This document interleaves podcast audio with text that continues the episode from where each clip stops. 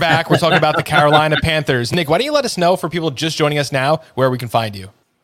You can find me at P2W Fantasy on Twitter. All the content comes there. Uh, go live on Tuesdays and Thursdays. I have uh, a set show as well. So uh, give give me a look. And uh, again, thanks for having me on. Um, that that that first session was was great. That first session was great. Good talk so far.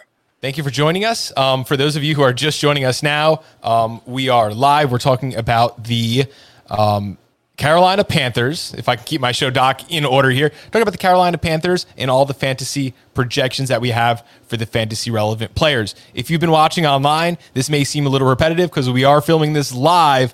Um, you can catch us i80sports.com, youtube.com backslash i80sports, and wherever you listen to podcasts. Let's jump right into it. Sam Darnold.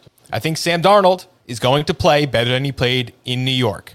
I think we I, all think that. I also don't think that's necessarily saying very much. I have him at 550 attempts for 364 completions, 3,843 yards, 26 touchdowns, 13 interceptions. That is 15.5 pan- fantasy points per game. Steve, where's he going? Undrafted. I agree with that assessment. Nick, what do you think? I I want this guy to succeed so bad. I do. I feel like he's been set up for failure his entire career with the bad coaching, the O lines, the wide receiver corps has been bad. Defense is mm-hmm. bad. I mean, he's, he just had a, a, rough go for a career. But you know, I'm I'm I'm hope. You know, the other thing that's a concern: never played in 13 games. He's never had better than a QB 25 season.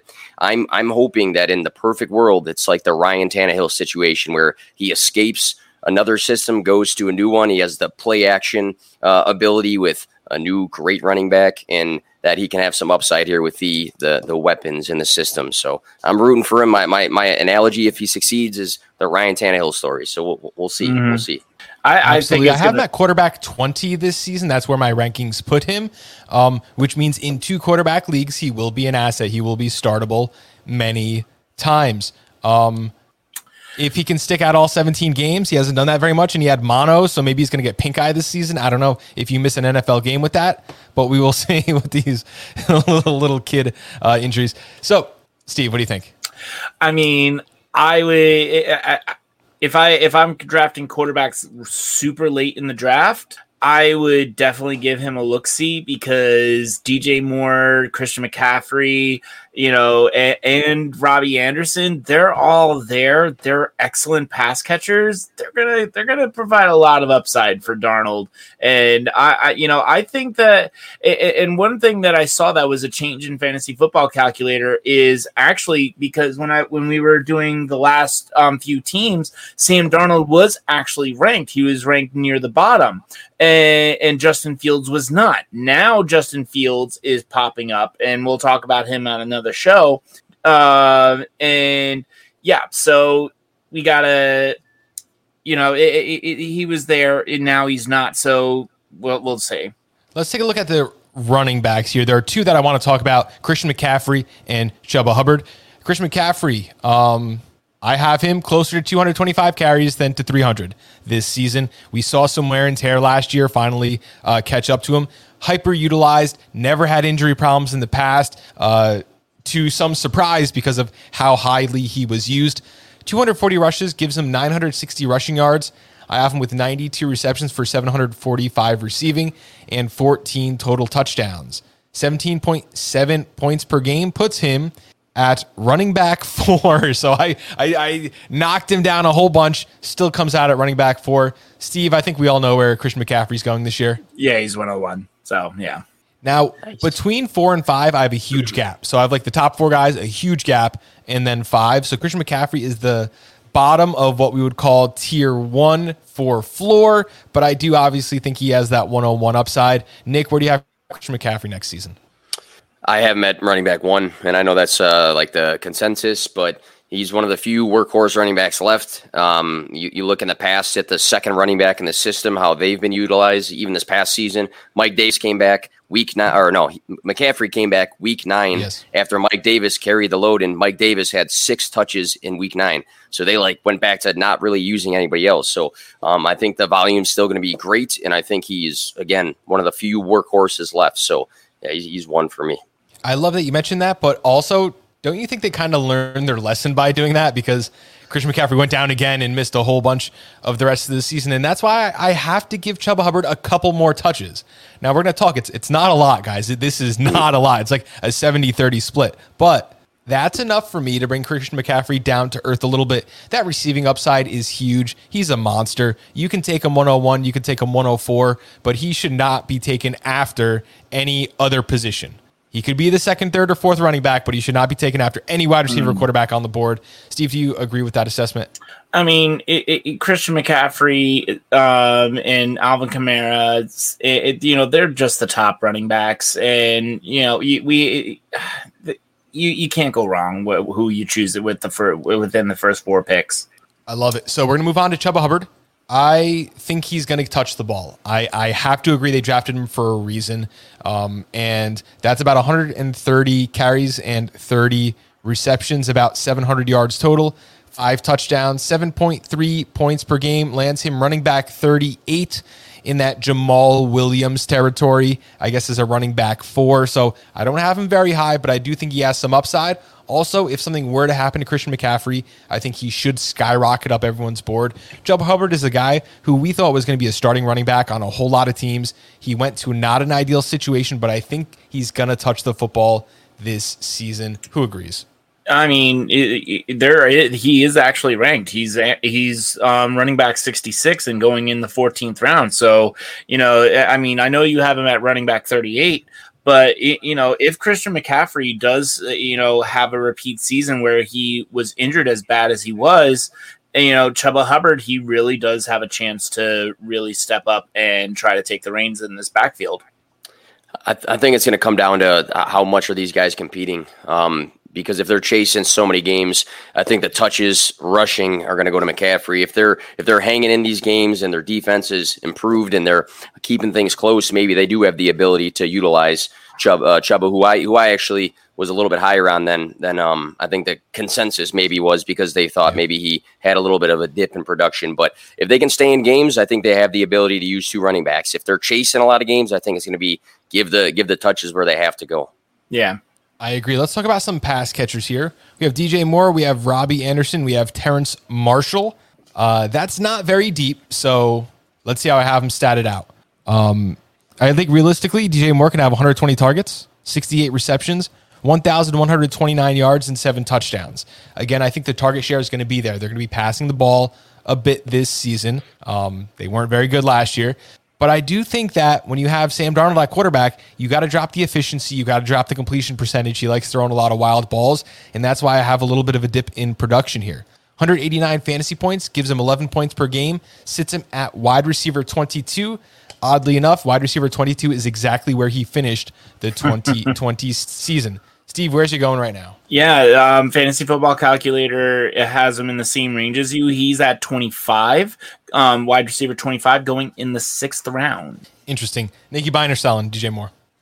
Just a quick note: uh, this the, the audacity that he changes his jersey number when I have his jersey is just ridiculous. First of all, so, so, second of all, I've always I've always been a truther. It, it was weird this past season. Average depth of target, the the yards per target went up and I don't know if Teddy was really the guy for you know the deep all the time. So maybe there's some upside with Sam Darnold, who does have a plus arm. Um, but uh, you just got to hope for the touchdowns to go up in consistency. Um, mm-hmm. Five games with 10 plus targets, and he had three games with 120 receiving yards. But then on the flip side, he had six games under 10 points. So if he can find the consistency and maybe be utilized all over the field like he should be, I'm I'm all in on DJ Moore still, even with Sam Darnold there. Yeah, uh, he, he's going in the sixth round, so you you know you're looking at him at that wide receiver two, wide receiver three flex range. You know, as a wide receiver three or a flex, I would take him there because there's so much upside there. I'm going to read a list of names, and you tell me who you put DJ Moore behind: Cooper Kupp, T.J. Higgins, Tyler Lockett, Chase Claypool, OBJ, DJ Chark. I, I have him above all those guys. I have personally. him above all those guys I, too, and that's the range he's going. So I do buy absolutely DJ Moore in outproducing his current ADP. Let's move on and talk about Robbie Anderson. Anderson caught 70% of his targets last season, most from the slot position. Uh, now he has Sam Darnold. I have him at 125 targets, 75 receptions, and just a touch under 1,000 yards, 161 total points or 9.5 points per game. Lands him right around where Juice Landry was, wide receiver 36 in the 2020 season. Steve, let's talk about where he's going now. Um, wide receiver 34 in the seventh round with the 11th pick. Um, I'm I'm just gonna say this right now. Like Robbie Anderson outproduced uh, DJ Moore last year, and now he and now um, now Robbie Anderson is getting Sam Darnold, who who um, Anderson had success with in, with the Jets. I, I, you can make a strong case that that this is a str- at wide receiver 34 in the seventh round. That is for me that is a lot of value there because you're because you're taking him as your wide receiver three flex with wide receiver one upside there. I do like that. However, when we look at his numbers from last season, 70% from the slot is about league average from the slot, believe it or not. I don't think Sam Darnold is that accurate at short range. We talked about DJ Moore going up because he does have an arm on him, uh, but does Darnold have the accuracy to hit those quick slants, to hit those inside routes? It's a no for me. Robbie Anderson is going right about where I put him. I will not be selecting him very often in 2021. Nick, how do you feel about Robbie Anderson? Looking back when he was with Sam Darnold, 2019, he was third on the pecking order for targets. So it wasn't like he was the guy um, back when he was with Sam Darnold. I know you weren't saying that, um, but I think some people have this idea that he's going to be reunited with his quarterback, and it wasn't like he was the wide receiver one back then with him. Um, I think he was very, very.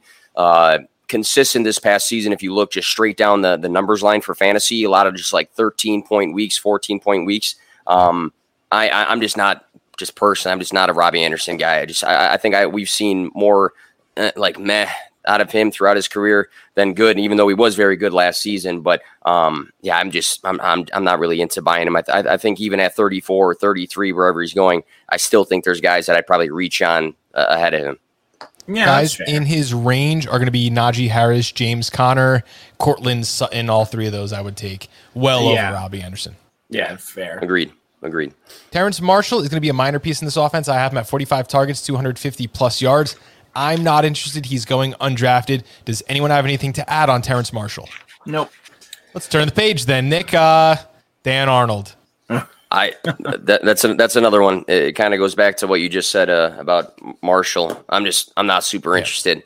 I mean I mean what's what's he done with Kyler Murray? I, I know tight ends take a little bit, but man, another guy that either scores a touchdown or he does like almost nothing. So I'm I'm personally just out. Yeah. There were no targets to be had for me.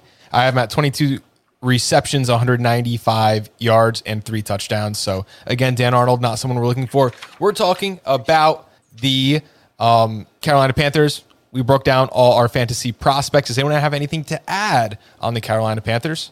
Nope. It'll it'll be interesting to see uh, what sort of targets that uh, Marshall can grab from what was left from Curtis Samuel, or if those just continue to go to DJ Moore and Robbie Anderson. That's the only where where are those targets going to go? I, I mean, I, I mean, Terrace Marshall was was a highly touted wide receiver coming out of the draft. People people said that he should have gone higher. So, and he was drafted in what the third round, somewhere somewhere around there. And third round, in the third round, there is expectation to produce. And so, so let's say that he is the wide receiver three for the for this offense you know he could he, he could have he'll definitely have value in in dynasty but we'll see.